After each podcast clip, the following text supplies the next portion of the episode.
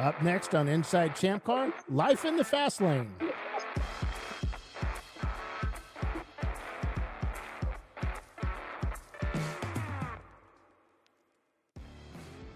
Welcome to Inside Champ Car.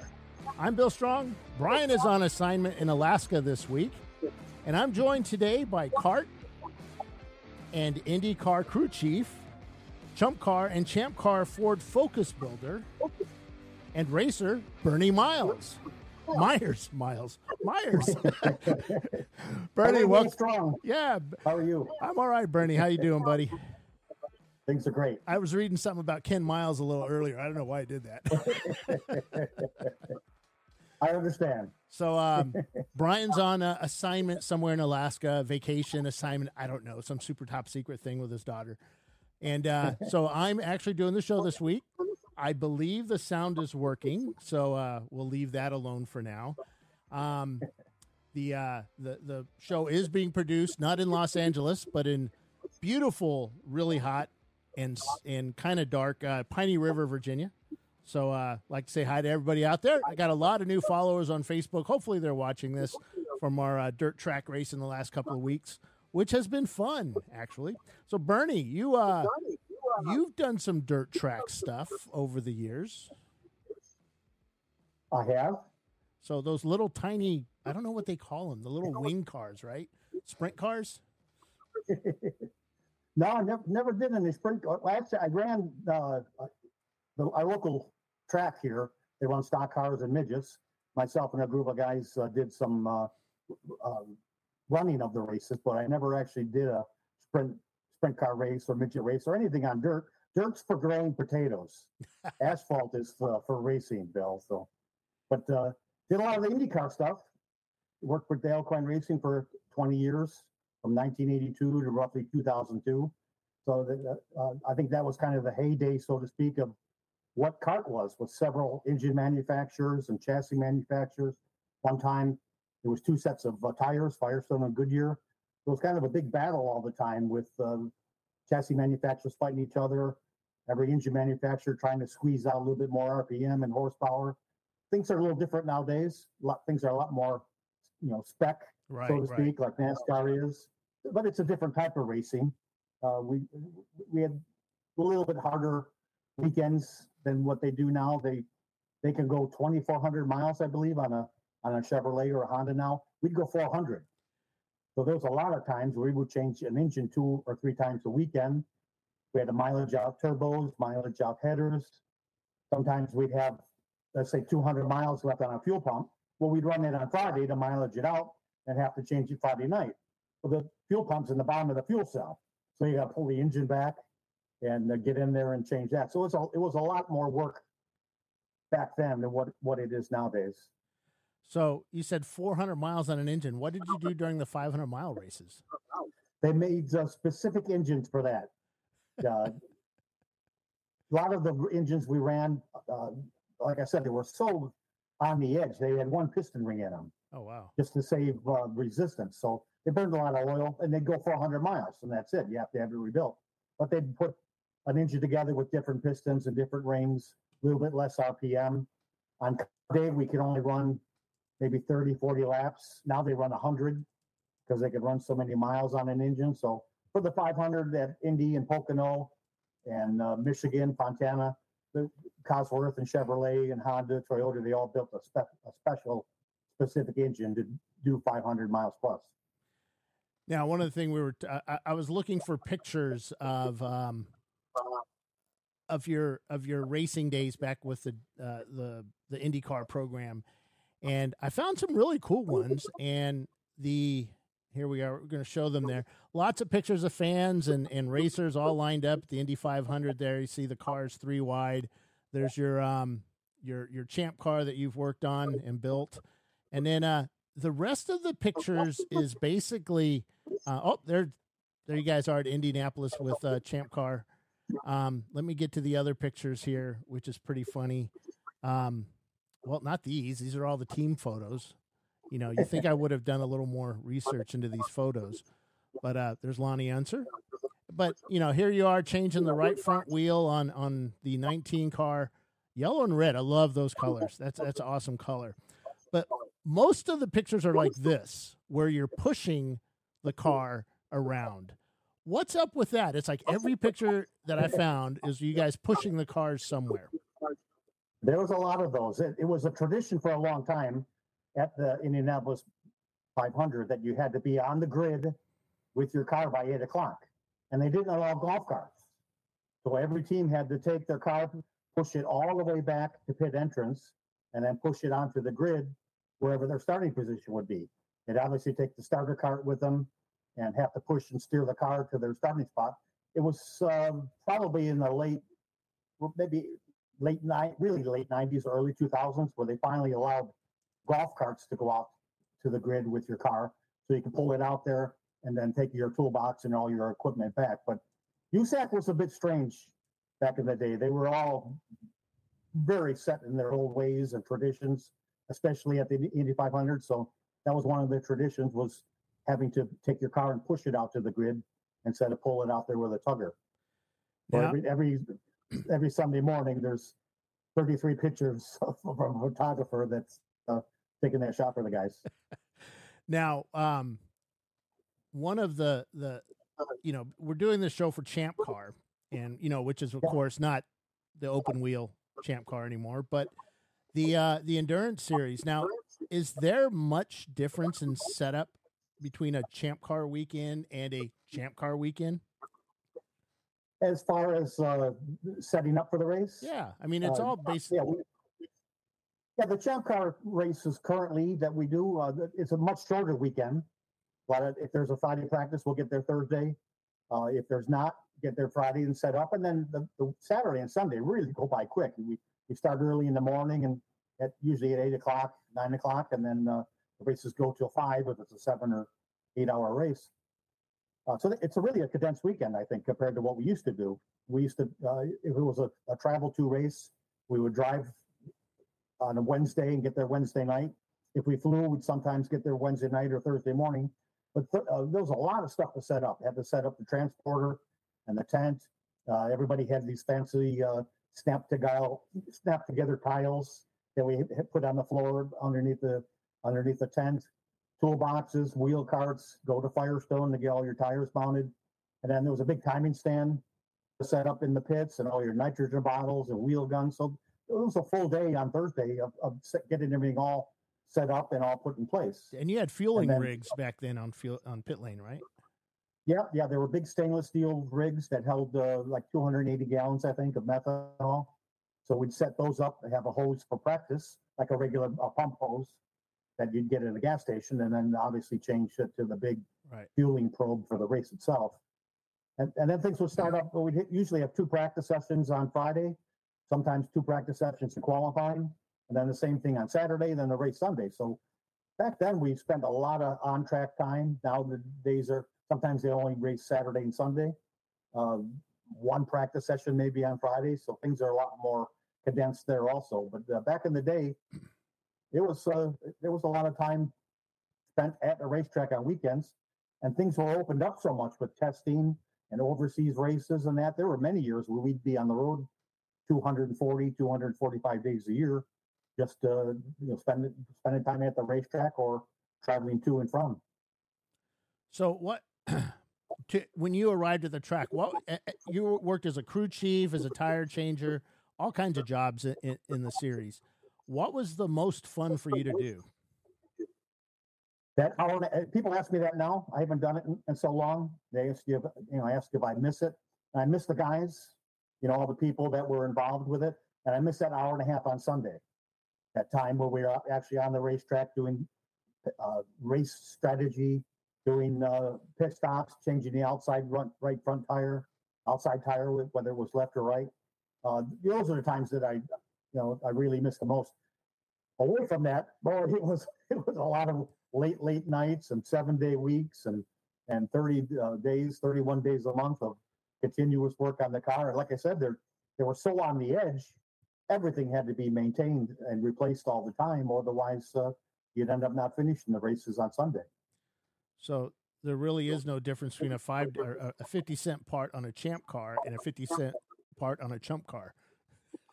There really isn't. if you don't do uh, if you don't do your maintenance and homework and Yeah. and preparation on your, your current champ car, you're kind of in the same boat. You gotta you gotta look at your bearing, look after your bearings, look after the drive shafts, uh, keep all the fluids changed, make sure the radiator's clean. There's a lot of uh, not as many things to go through, but uh, if you're wise, you have to do all these maintenance things so you don't have any trouble during your practice or or the races on a champ car weekend. How hard was it? You had to fight against teams that had all the money in the world, had Andretti's on their team or AJ's. How hard was it back then to race? it was extremely tough, especially in the early days. Uh, you know, now the Dallara that they currently use, I think was, man, that thing was built like in 2012 was its first uh, year that it was built, and they've had updates on it, but it's been virtually the same car for a long, long time.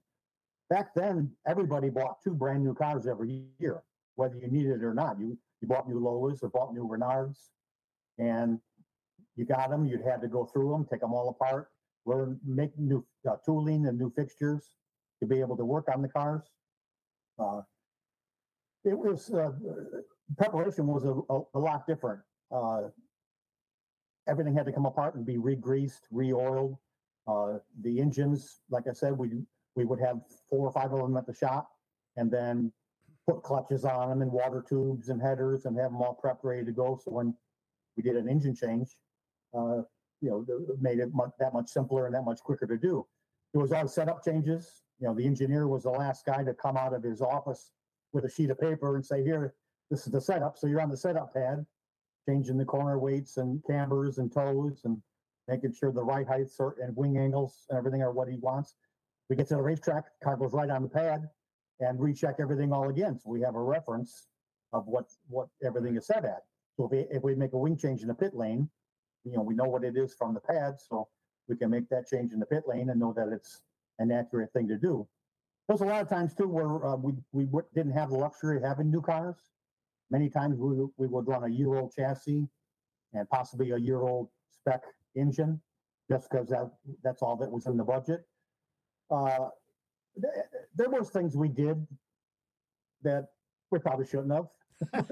Yeah, I was going to ask that. Some things Could you could you tweak? Could you do? Did you put the Dale Coyne tweak on on certain items? You know, custom customize it. we did we did some things that uh let me put it this way we we got caught cheating several times but it was always unintentional the rear wing was 2000 or 20 thousandths too high the floor was 100 thousandths too low uh we, we changed from cast iron rotors to uh, carbon fiber rotors at michigan one year and the engineer got the weight wrong for the ballast we had to add we were underweight you know, so these are all things we got caught at, but we're never doing intentionally. But I probably will say that we did some things we shouldn't have and never got caught doing them. There you go. But again, it was, you know, we were behind the eight ball. We had to do a couple things to try and be competitive and at least, uh, you know, try and keep up with the guys that had new engines and new new chassis. Uh, when we did have the luxury of having all that new stuff like everybody else, the best we ever did was running a, a car stock. The, the 98, 99, 2000 Lolas were perfect right out of the box. Oh, really? So we never, you know, the engineers knew how to build that car, what ride height the aero worked the best at. But we would never mess with any of those things. It was much in the much earlier days. Maybe over a, a, a, a, non-alcohol beer bill, we'll have a little talk about some of the things we did. And some I say were, were awfully clever that we did, and uh, no, we never got caught doing it. So Yeah, I've, I've been I've been around racetracks enough to kind of and talking to people that have been around racetracks a long time. Some of the stories are like, never thought of that, never thought of that.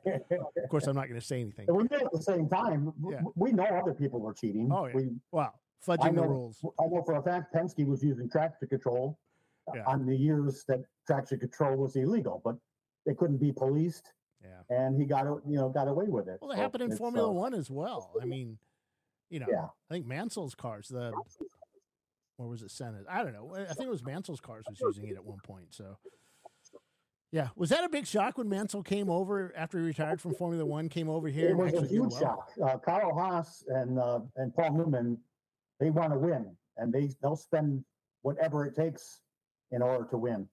And a funny story to go with that is Carl Haas was on the phone with Nigel Mansell. He was in England. And Carl was talking to him, trying to get him to come over, and they were talking about the finances and and whatnot. And Mansell says, "Can you hold on for a second? I got another call." So he takes another call for a few minutes, and Carl holds on the line. And uh, Nigel comes back and says, "It was the Queen of England." The Queen of England was trying to get Nigel Mansell to stay racing in Formula One and racing in England. But as it turned out, Kyle Haas won that battle with the Queen, and Nigel Mansell came over here and uh, ran the next year and won the championship. Yeah, that was crazy. You know, it's it's there was. I remember in the the CART days, they were there was always this competition. As Formula One drivers, are they better than the the CART drivers? And and you know, I was one of those that was on the CART side only because you know American, and we did have some mm-hmm. really good drivers back then. There was absolutely, but the, uh, a couple of those guys had absolutely incredible cart control. Mansell was one of them. Uh, uh, Alessandro, not Alessandro Zampedri. Uh, uh, Zanardi. Juan Montoya. Oh yeah, yeah. Zanardi. All those guys had just phenomenal car control. And Nigel picked it up really quick. He expected to be fast on the road courses and thought he'd struggle on the ovals, but actually it worked out the other way around. He won several races on the ovals and actually got a hang of that pretty quick. Uh, the, the, first race of the year that he came here, maybe maybe, maybe the second or third, we were at Phoenix. Yeah, he ran really Oval. bad. Yeah, he, he came in and told the crew, "I can go flat in one." Yeah, and the crew said, "No, don't go flat in one." So he sure enough, he tried to go flat in one, backed it in the wall, put a big hole in the concrete wall. Was not he wasn't knocked unconscious, but he got his head rattled a little bit, so he couldn't race on Sundays. So I think after that he learned to listen to the crew well, I was, a little bit more. I was listening to he was talking to this female podcaster somewhere. Forget where it was. It, it was like last mm-hmm. year, and he was talking about that, and he had an injury that was kind of rare, but it was something that happened to IndyCar racers where they get a split in their bottom when they hit, and he had a, a really bad tear down there, and that's just it. Just that was one of those things that stuck with me. It's like the, the injuries back then were just incredible. Some what some of these guys took. Yeah, he he spent most of that year in pain. Yeah, but he after the Phoenix after missing Phoenix, he went to every race after that and put up with it and uh, was able to have great results. That's a testament to how competitive he is and how he can put up with that such you know such pain to be able to get in the car and perform fall, flawlessly every weekend. Now we had the Unsers, the Mears, or Rick Mears, and so many famous names in in uh, in Indy IndyCar racing. Um, they branched out and did other racing, and we even had some Unsers um, and some uh, some NASCAR folks racing Champ Car and Chump Car through the years. Um, yeah. You brought some. You guys brought some over. You brought Loni Unser and Johnny Unser over from um, uh, from that side, and and they did some endurance racing with us. The first one was at uh at Indy, Indianapolis. Yeah, yeah. The first year we raced Indy in 2019. Yeah.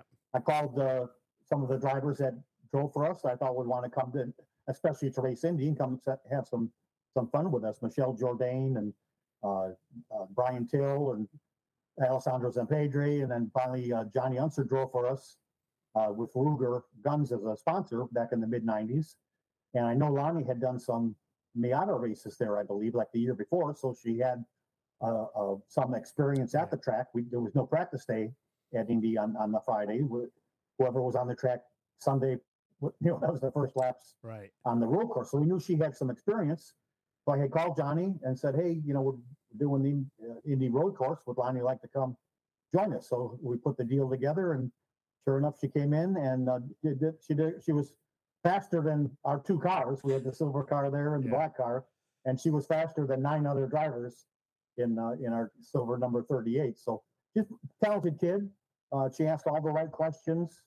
Uh, for such a young age, had a lot of experience at that, and was pretty knowledgeable about what what she wanted, and she did a great job that weekend. We hope to do it again if we go back to Indy uh, in the next few years. Ask her to to do it again.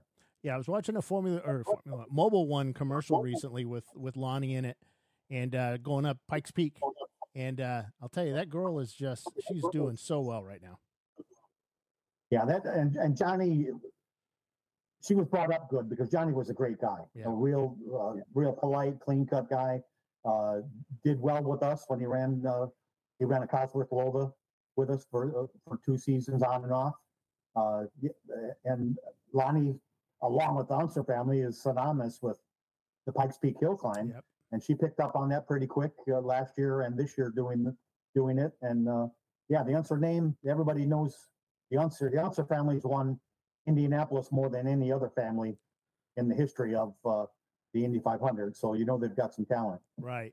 And there was a lot of Nine them. times. Yeah. There was a lot of them. I mean, they have roads named after them in Albuquerque. and probably elsewhere too. Yeah. And Bobby was such a great, great storyteller. And uh, we hung out with with Bobby and uh, Al Senior, Al Junior for many, many years, and both at the 500 and during the uh, all the CART races too. So when you when you were at uh in the IndyCar era, were you did you hang out with other crew chiefs and kind of get information from each one, or you know, did they help? Did you guys help each other out, much like we do in Champ Car now? I mean, we get crew chiefs together and they do help each other out to a certain certain extent. The uh, the champ car guys nowadays are a lot more helpful from one team to another, uh, you know, giving of information. I will say on the Indy, say on the IndyCar side, everybody was happy to give you something if you needed it. If you needed an NAS bolt or a drive shaft or a piece of carbon or a windscreen or whatever, if you needed parts, they're always happy to help you. You walk in somebody's transporter and they're working on shocks, they take a rag and cover up the shocks. So when it gets to sharing any of the technical data at all, we got a little bit from Newman Haas because Carl was the distributor for Lola and we had always bought Lolas. So we had a relationship with them. And then my wife worked for Newman Haas Racing Oh yeah. for some 21 years. So they were a little bit more forward giving of, you know, a little bit of setup, uh, uh, adjustments and some suggestions on, on what to run at different courses. But for the most part, nobody wanted to share. And it's, I'm sure it's the same way today. Nobody wants to share that little thing that you think you might have found to make your car a little bit better. People do eventually catch up and, and figure out what's going on, but uh, they, you don't ever want to share any of that stuff ahead of time. Did you guys ever do any uh, deception? You know, fake parts or fake bits or whatever. You know, make make something different than everybody else is using. I, I think I think there was a little bit of that going on, only just to mess with the other guys. you know, you would do something, you would do something completely off the wall, and then next week you'd see it on everybody else's car, just because they think that it's that it's going to work. So was it just one of those things that you would try and do just to mess Yeah. with, with people? You know, just little little little tiny funny things, splitters at different places or different angles on some of the little carbon pieces you had in front of the rear tires Right. a wicker build like you know you push out with uh, something really obscene and then change it before you go off to, to practice so it was mostly just to mess with uh, with the other guys Yeah. now, which were your favorite to do, street or the uh, the street courses or the uh, ovals? The you know the the road courses. Ovals. i enjoy i enjoy uh, street courses and road courses from the from the calling of the race from the strategy that goes with it ovals are a little bit easier to call it's yellow and the pit closes well you got a couple minutes to decide what you're going to do on the ovals it, it also is more of the team so to speak. I don't care who you are you're not going to overdrive a car and make it competitive on an oval if it's not set up right. Rick mears couldn't handle a car that wasn't set up right. You look at the last weekend in iowa Josef Newgarden was on rails. Uh, he's really good in traffic and he had a great car. So that made made it for Josef Newgarden over those two days was he had a, a well set up car. On a road course, the driver can make up a little bit of a handicap that you might have with not enough horsepower, not enough aero, not enough mechanical grip. Uh, but the road course is a little bit more fun to call because it's a little more spontaneous. You got to think about it a little quicker, be more prepared ahead of time. Whereas the ovals, you know, like I said, it, it goes yellow, yeah. pits are closed. It's pretty easy to tell whether you're going to pit or not. The only time where it becomes a little bit difficult on oval during green flag stops. You know, sometimes you want to pit early so you don't get caught out Mhm. on a yellow. Sometimes you want to go long as you can so so you can make the last stint a little shorter. Maybe pit a little earlier so it doesn't take as long to put fuel in. There's a lot of little little things that uh, will go into your decision whether to pit or not. Now, have you raced with the Flagtronics Code 35s yet with us? I've got one in the Focus, but I've never Not we've never raced with it yet. I put it in a few weeks ago. So just, I mean, not actually attending a race yet with it, but what do you think your your strategy? I mean, does your strategy change? Um, having the code 35s now, do you do you anticipate it changing? Because I know some teams have already said yes, it does. It does. Uh, it does in certain ways that I could talk to you about over a non-alcohol beer, and in other ways, uh, I think it's great from the aspect that you can go code 35. Everybody is 35 miles an hour. The, the workers take care of the incident, they clear it off, and you're done. The only thing I don't like about it is it's not a full course yellow that packs up the field Right. you're chasing somebody, that gives you a great opportunity to get a little bit closer. That's that's the only drawback to it. But you get more laps, more green flag laps because it takes less time to do the yellows. I think uh, what that thing is capable of doing in the future is really pretty amazing too. Right. And I think once people start, felt Flagtronics starts to release some of that stuff, it's really going to be great for uh, for Champ Car and the drivers to know a local yellow. You know, if everything's perfect, it comes on, you get the local yellow, you slow down, you don't get a passing under yellow, black flag. The code 35s make sure you're you're doing the speed limit. Black flag, it flashes your number, so you know that you're the guy that the black flag is looking for. Uh, something we we were experimenting with back in the mid 90s is we had these little boxes in the car that was a little tiny timing device. Yeah. And it was for the marching ants. Ah, And, I- And I guess what I'm that was doing? the stupidest thing in the world to ever see.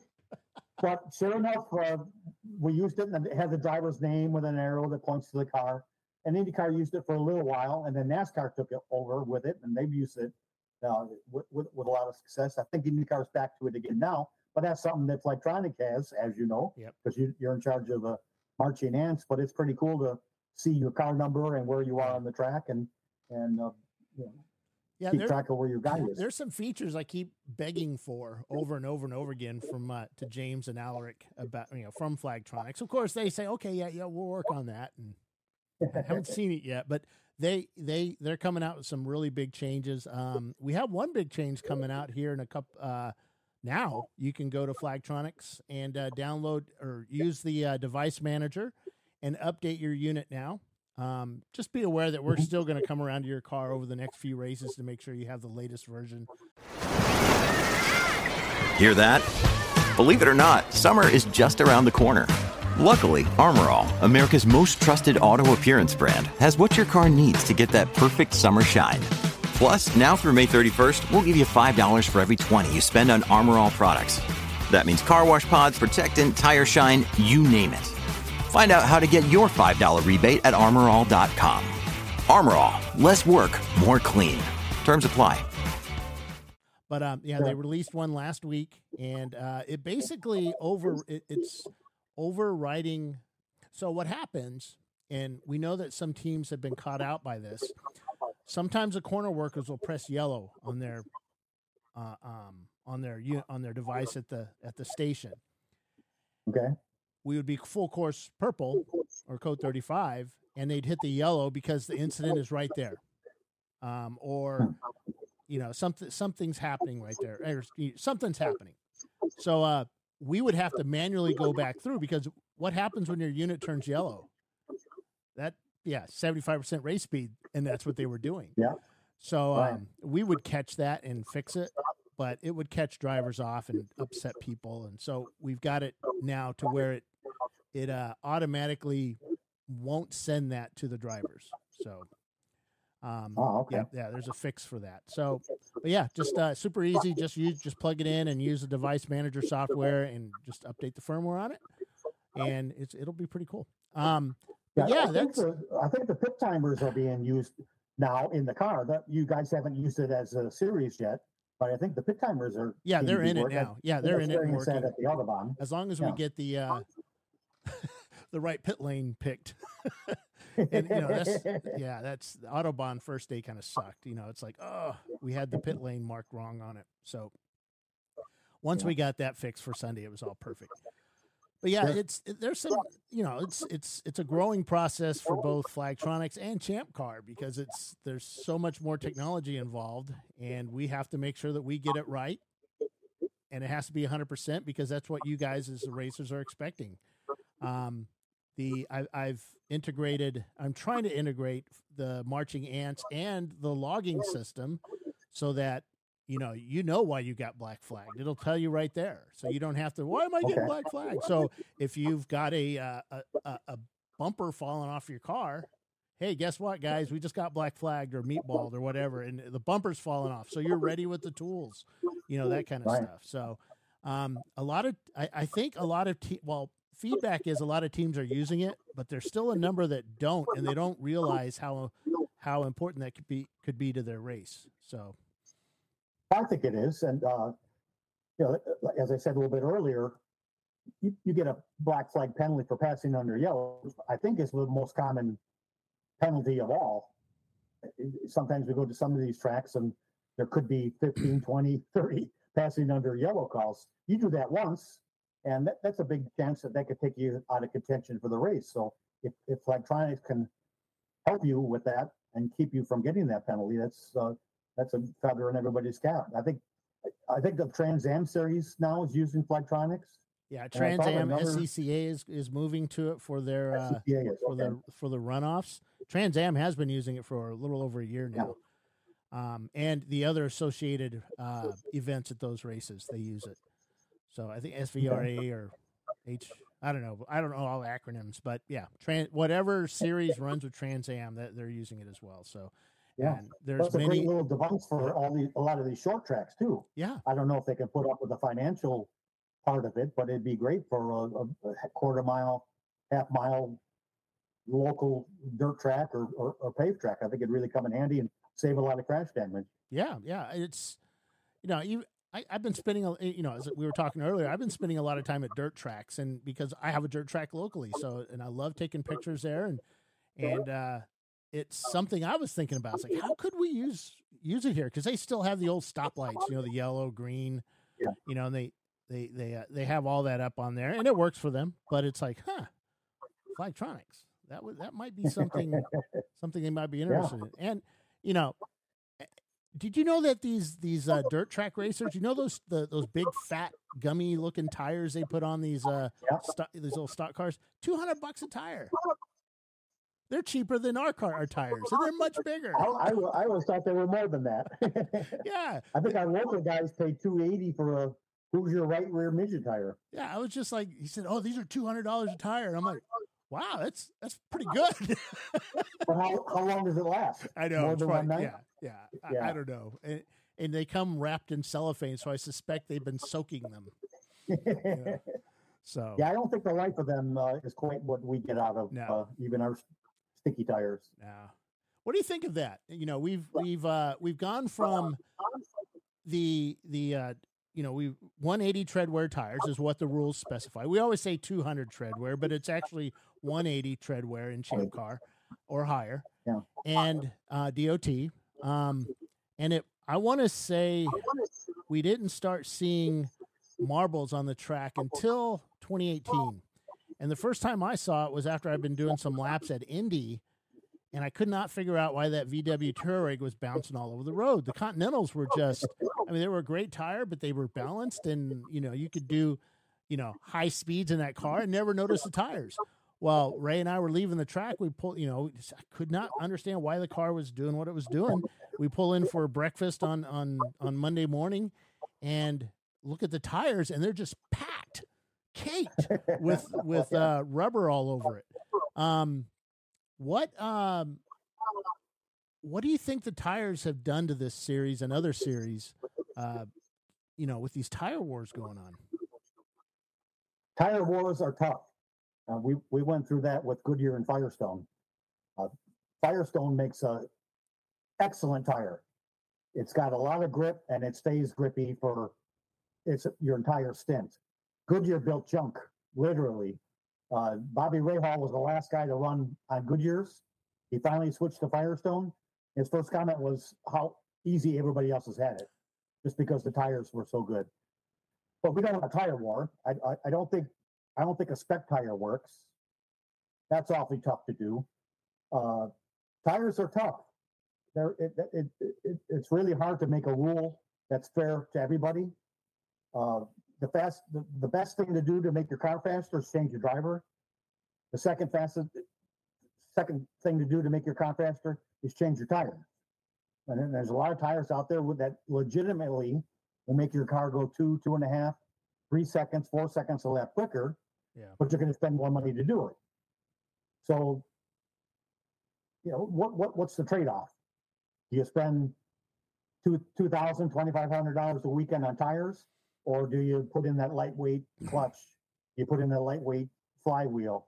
Uh, do you do other things to, you know, free up some horsepower, which all that costs money and reliability. Yeah, I don't. Uh, nobody wants to go out and have everybody buy these sticky tires, and it, then everybody's fighting one another with the the, the cost of it and and the, the longevity of all of them. Uh, but it, it's not just the tire itself. On the other hand, too, it, it's the team that's got the smarts to have a really good setup, Right. really good strategy. And the first thing, like I said, to make your car faster is the drivers. That's you got you got three ringers or four ringers that are driving for you. That's way better than virtually any tire is going to bring you. So everywhere I've been, if you're winning, uh, I don't care if it's in midgets, stock cars, IndyCar, NASCAR. If you're winning, people are complaining about what you're doing.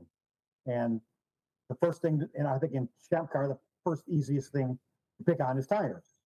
And it, that might be right. It might, it might it might be wrong because there's so many things involved with a car and drivers and setup that you know tires become a small small equation. And it's just unfortunate that the really good tires cost what they do.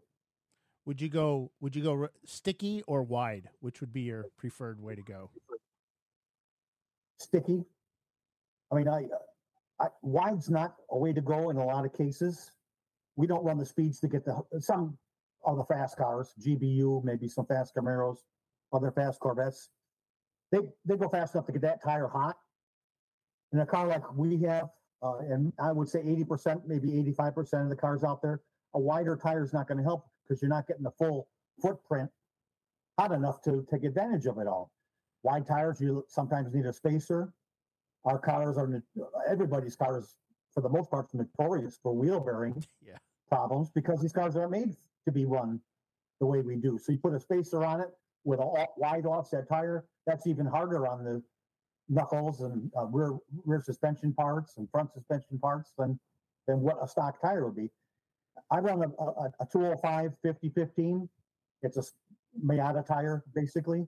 It's a small, narrow tread. I I get luckily, knock on wood, I get great mileage on bearings and drive shafts. Uh, I go I go the eight ten hours without having to worry about having to come into the pit to fix some of those things. So reliability is a big thing for that. I run Coopers, which Coopers on the uh, hit list Yeah. for some of the sticky tires. We can go six to eight hours on a set of fronts.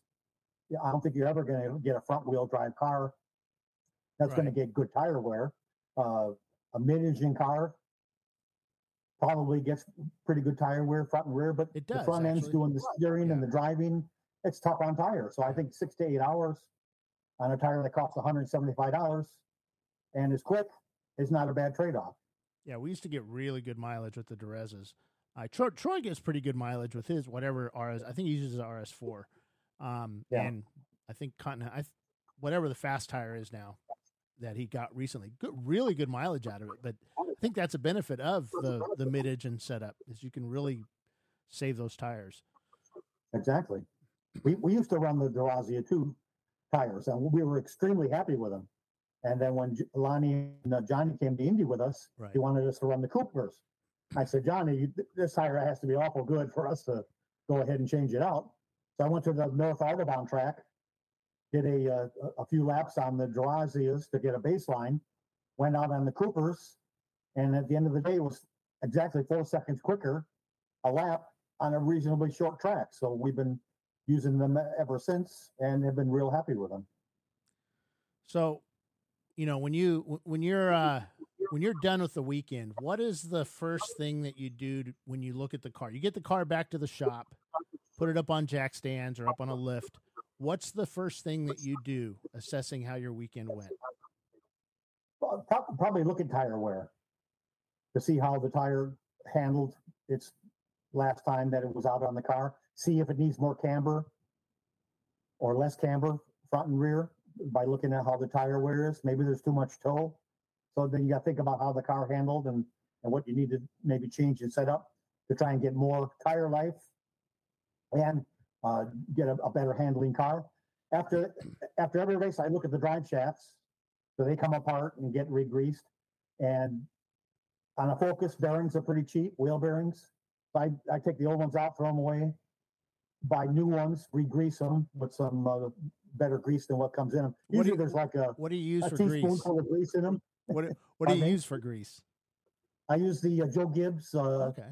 high uh, high demand or high something uh, grease. I use a lot. I, I use uh, red Red Line in the gearbox in the uh, transaxle, Mhm. and I use Joe Gibbs products and everything else.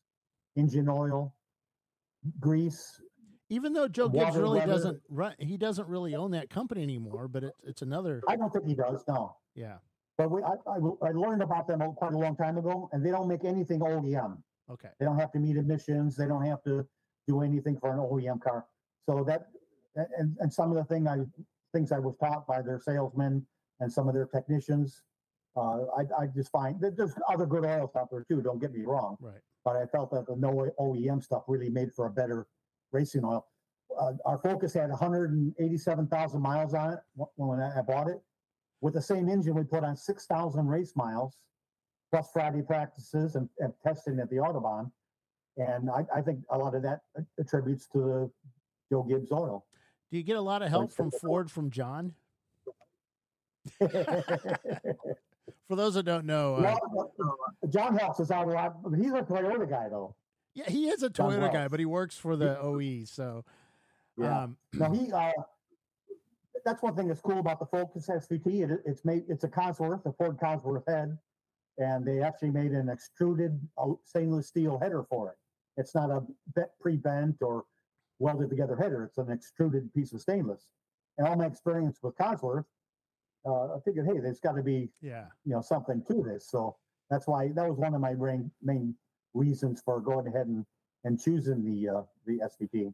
Cosworth. So there's a sh- there's a little show on on um, on YouTube when they were developing the uh, the turbo engines in the 70s and how they were just they would put it on the dyno and it would fail constantly and they could not figure it out and it took them a while to sort it out but watching them go through um, the build of these cars using nothing but you know mallets and you know what do you call um, you know measuring tools that you you just look at and go wow that's the cavemen use that stuff you know and you know no no um no computer you know no computer design design software and just building to failure and then fixing from there um i thought that was a great great little show It took them a long time to get a good Formula One engine. They did great with IndyCar, their IndyCar program.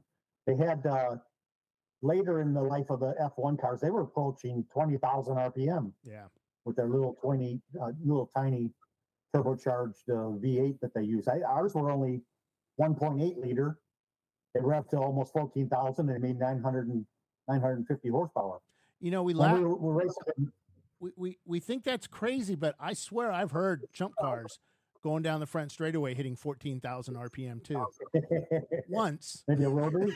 once usually parts While we falling were out behind in it Europe, we had- we had the opportunity to tour the uh, uh, Cosworth plant, Mhm. and they do every single thing in house. Yeah. They they make their own carbon brackets, the whole ECUs.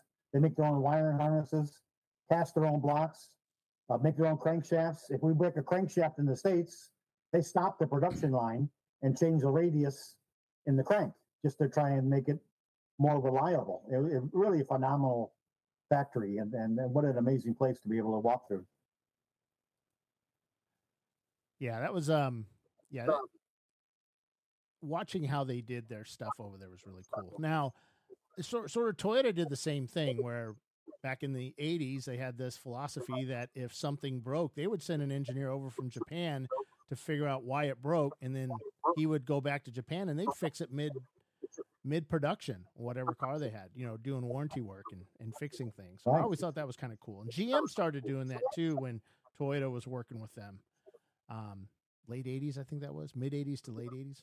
So, um, what kind of advice do you have for champ car racers? Let's say the that you've seen, even from our experienced champ car teams, that they they might be doing wrong, or you could see, hey, you might want to you might want to look at doing something like this. That, that's tough to say. Uh, you know, the, I don't mean to credit. You know, I don't want to go and criticize somebody else for what they're doing, and it, it, it's tough to pick out what they might be doing wrong because you don't know, you know, how they, they got to that point. I think the smartest thing to do is is really do a lot of your preparation at home. Uh, I think that for the most part, the champ car guys do. You do go to a race and occasionally see a wheel bearing. They didn't replace it at home, so it failed for them on the weekend, or they have a braking problem that could have been taken care of ahead of time.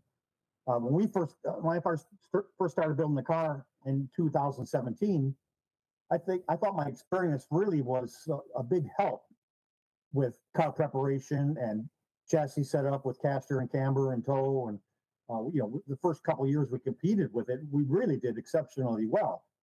And uh, at that time it was a more or less i would say a, a, a full 100% builder series. Right. If you raced your car you bought you you bought it and you built it and you raced it. Well not everybody at the time had the knowledge of how to set up a race car. Nowadays, it's more what's moved into the arena is teams and cars that are arrive and drives. Big teams will make several race cars, uh, offer it for rent for drivers to come in. Well, those teams are awfully experienced and they're awfully smart and they know what they're doing. So those, you know, those guys are definitely know what they're doing, and it's hard to, you know, pick any flaws that they might have. Uh, but for the again, just getting back to doing your homework at home. Uh, you know, even at the Autobahn, we had guys come in restrapping down their cool shirt coolers. You know, just yeah. simple little things that, yeah. You know, that that kind of stuff will happen, but you got to do what you can to prevent it from happening. You know, that way you don't have to come in and fix it and lose a lap or two or three, and and uh, you know you you want to be on track.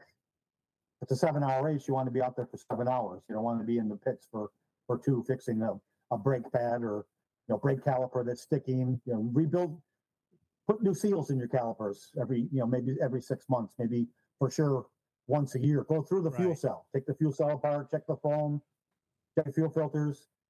I mean, you get get a couple cases of beer for your buddy and come have come by on the weekend and go from bumper to bumper. And that's something that I think a lot of guys don't realize that that foam with today's fuels can deteriorate like crazy. Even if the foam says, "Hey, good for today's fuels," it will still deteriorate to a certain point. Yeah, yeah. The ethanol in today's fuels pretty harsh, and it's only going to get worse because they keep talking about going to to fifteen percent.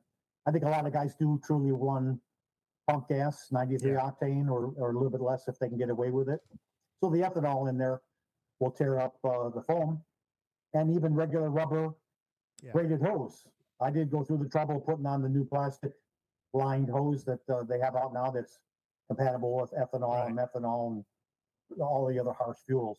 And then it should last the car for the rest of its lifetime. Yeah, and and I, it's funny. I see guys running like twelve foot of fuel hose. You know this stuff on there. It's like guys, just run tube. You can run it straight through your car. You don't have to put it in some big tube like uh like some guys do. But you have to hose through a tube but if it's actual metal tube, you can just run it through the inside of the car. And then at the ends, you just put in your anti-vibration hose, you know, six, six, eight inches of hose to whatever device you're using, you know? Right. Yeah. Yeah. There's nothing wrong with that. They, everything in the, that's exposed to the driver has to be in some kind of metal yeah. bulkhead or, or fuel lines need to be in a metal uh, tube of some sort, unless you're using the tube to, to hold the fuel. Yeah. No, I think but Ray said you could have the fuel going, just the, the the fuel line itself in there as long as it's metal, you know. So yeah, Yeah, I did. Uh, Four inch did metal tube with the fuel, right? yeah, yeah, for the hose. Or sorry, the three inch. took, took care of that problem a couple years ago. now everybody has to run with a balloon tank. Yeah, yeah. Oh, oh no, no, no. no balloon tanks. I don't want to get that email in the morning, Bill, to the office. So now, um, the uh, the pit stops. Do you guys practice pit stops now? Because you, you obviously you you you did back in the IndyCar days. You practice them constantly, right? I've I've tens of thousands of tires at the shop on race weekends, practicing on on race days. Uh, I, I I won't say that we've actually practiced. I'm, I'm ashamed to say we haven't practiced at home to do pit stops, but all the guys on our team and many guys on other teams were all experienced at doing Oh, pit yeah. stops. It's Okay. just that this is choreographed a little bit differently. We we're usually done with a minute twenty, a minute thirty to go. So we wash the windshield. You know, you have to wash in the windshield, checking the oil. We always uh, retorque the wheel bearings, check the uh, lug nuts, and obviously do your fuel. Uh, I'm I'm not one to leave anything alone, so I'm always messing with uh, different things to make things a little bit quicker. I took a, a, a five gallon square fuel jug that everybody uses, and when I first got it, it took 45 seconds to empty it into another five gallon pail. You know, turn it upside down, Right. and empty the contents. Well, I messed with all the fittings, changed different things, radius things, put different vents in it. I got it to dump in 14 seconds. Ah, So now in the car, it's a little bit slower because Right. you have uh, vent lines and all that. But I, I spent a lot of time trying to make uh, a, a, a fuel jug flow a lot quicker. So that did speed up our, our fuel stops quite a lot. And uh, you know the, the guys know who's going to be on the fire extinguisher. Guys know who's going to be doing the fuel. One guy will check the uh, oil and wash the windshield. One guy will torque this. The uh, has a job of torquing the axle nuts, rechecking the wheel lug nuts uh, and especially on a front wheel drive car, I, I find it's it's very important to retorque axles. After you do three or four of them, they kind of find their set, and you don't need to do it again. But it's it is pretty important on the front wheel drive car to check them early on. so we we had that issue. We kept breaking rear axles, and uh, once we got the engine movement down, stopped. Um, we still broke them, and it, and they would get loose on us. And then one of my one of my drivers said, "Hey, you know, we we run 911s up in Canada, and they double nut their axles." And it's like, huh. So we did that. Never had an issue after that. And you know, of course, Okay. people say, "Oh, don't double nut," you know, Loctite or whatever. But yeah, we double nut them, and they worked fine. So Yeah, we've uh, I just use the Loctite and one nut. I don't have enough. Uh, there's not enough threads to do a double nut. Otherwise, we would yeah, we, we would go that route. yeah we we found some like thinner nuts that we'd use for the for the for the first nut, and then a proper Toyota. I forget what they they're like. Not a Castle one. Yeah, the Castle ones on the on the outside. So Yeah. Yeah. Yeah, if I get my act together and I get everything done, what we might see four or five focus at uh, Gingerman cool. this year. I think there's three signed up now, and I, I know of two more that are possibly going to be entered. And I've uh, there's a, a website called uh, Track Focused, and I've been on there several times sharing information. You know, so other guys either get the inspiration to build a car to come join us, or you know, help them with their track day things that they do. I've I've told them things we broke and how we how we fix them and how to do your maintenance. And uh, there's been a, a couple of champ car teams I've talked to to, you know, spread our learning experience onto them. now the Ford Focus, that's a worldwide platform. Is the U.S. version the same as the rest of the world uses? The European version, I think most, I think the base model was the same. Their RS obviously is quite a bit different. Is that Than what we rear wheel had drive? over Right? Is that rear wheel drive? Pardon me? Was that rear wheel drive or front wheel drive? The RS? No, the, the RS is front wheel drive. I think they make like 350 horsepower, bigger brakes, bigger bearings. A lot, a lot of things on it are changed. That those parts are impossible to find over here nowadays. But the base, the, the- because they're the- all in your garage. basic- Yeah, I wish. but all the, there's quite a few SVT focuses still around. Parts are starting to get a little bit hard to right. come by, but there's enough of them floating around that we could keep running this for a long time. Fenders are the same as a Focus and doors and bumpers. You can I the uh, bumpers on a SVT are pretty pricey, So I always take them off and sell them on eBay, and then just buy the standard Focus bumper then, and uh, put the put the splitter on it and stuff like that, just to save a little money and not waste a, a good SVT bumper. Right. Yeah, we kind of do that with the MR2s. Take the good parts off and just put crappy ones on it, and Yeah. or, or blanket or something like that. So yeah, because some of that stuff's getting kind of rare and hard to find. yeah. I guess there's some BMW stuff. Uh, Yeah, they keep whining That's about how they can't find things. yeah, but there's whining about that could be. Fucking whingers. That's another thing we did on the our black focus. I put aero on that a few, maybe three years ago, and that Yeah. helped it a lot. And I just finishing that up now on mine. I never thought for a second that aero would help a front wheel drive car, but uh, it, it uh, you know, I really, I think there's a lot of value to it. Well, it's funny. I um, again, I, I like watching a lot of European stuff. I also lived over there. I, I, a lot of magazines I would Yeah. read over there, cars and car conversions, and they talk to the teams with these um, yeah, you know, with the the British Touring Car Championship cars, BTCC, I think they were called. Um, and they basically got rid of the wings. They had to be stock looking cars at one point. The public hated it. So they allowed them to put these little skinny wings on it. They did absolutely nothing until they did. And it was one of those things like the aero guys on the teams worked and worked and worked to get those wings and, and aero parts not to, you know, that wouldn't do anything, just look fast, uh, do something. So uh, that's pretty funny when you say, uh, now, you know, you've driven it with it work. So, Yeah, there's a lot of lot to that aero stuff, and, and he, we had a rule change in 2000 when they made the um, rear diffuser, the under tray of the car, much Yeah. smaller. It used to be like 14 inches tall. They made it down to something like eight. Well, Lola figured out how to make more downforce and less drag with less area. So it's uh, you know you give an engineer a clean set of sheet of paper, right. they're always going to find a way to make it better than what it used to be. Yeah. I used to. I think. I, I used to think it was funny when when the aero guys would, that worked in IMSA or wherever would walk by my Toyota MR2 with the big ass 14 inch chord wing, you know, as wide as the body, and they'd laugh. They'd laugh at it, going, "That's just not going to work." You know, and it's like, dude, we take it off and we die. you know, it's like this thing works. It keeps it going that way, and that's all I care about. Don't really care about the downforce stuff. I just I just wanted to keep going straight because we have guys that drive our car that don't normally drive mid-engine cars. So Yeah. you drive them differently. So Yep. yeah, the Yeah, uh, they're a different, different beast. yeah. Now you also do a you have a hobby that's uh, kind of cool. You build hot rods, not just race cars. Yeah, so hot rods and custom cars.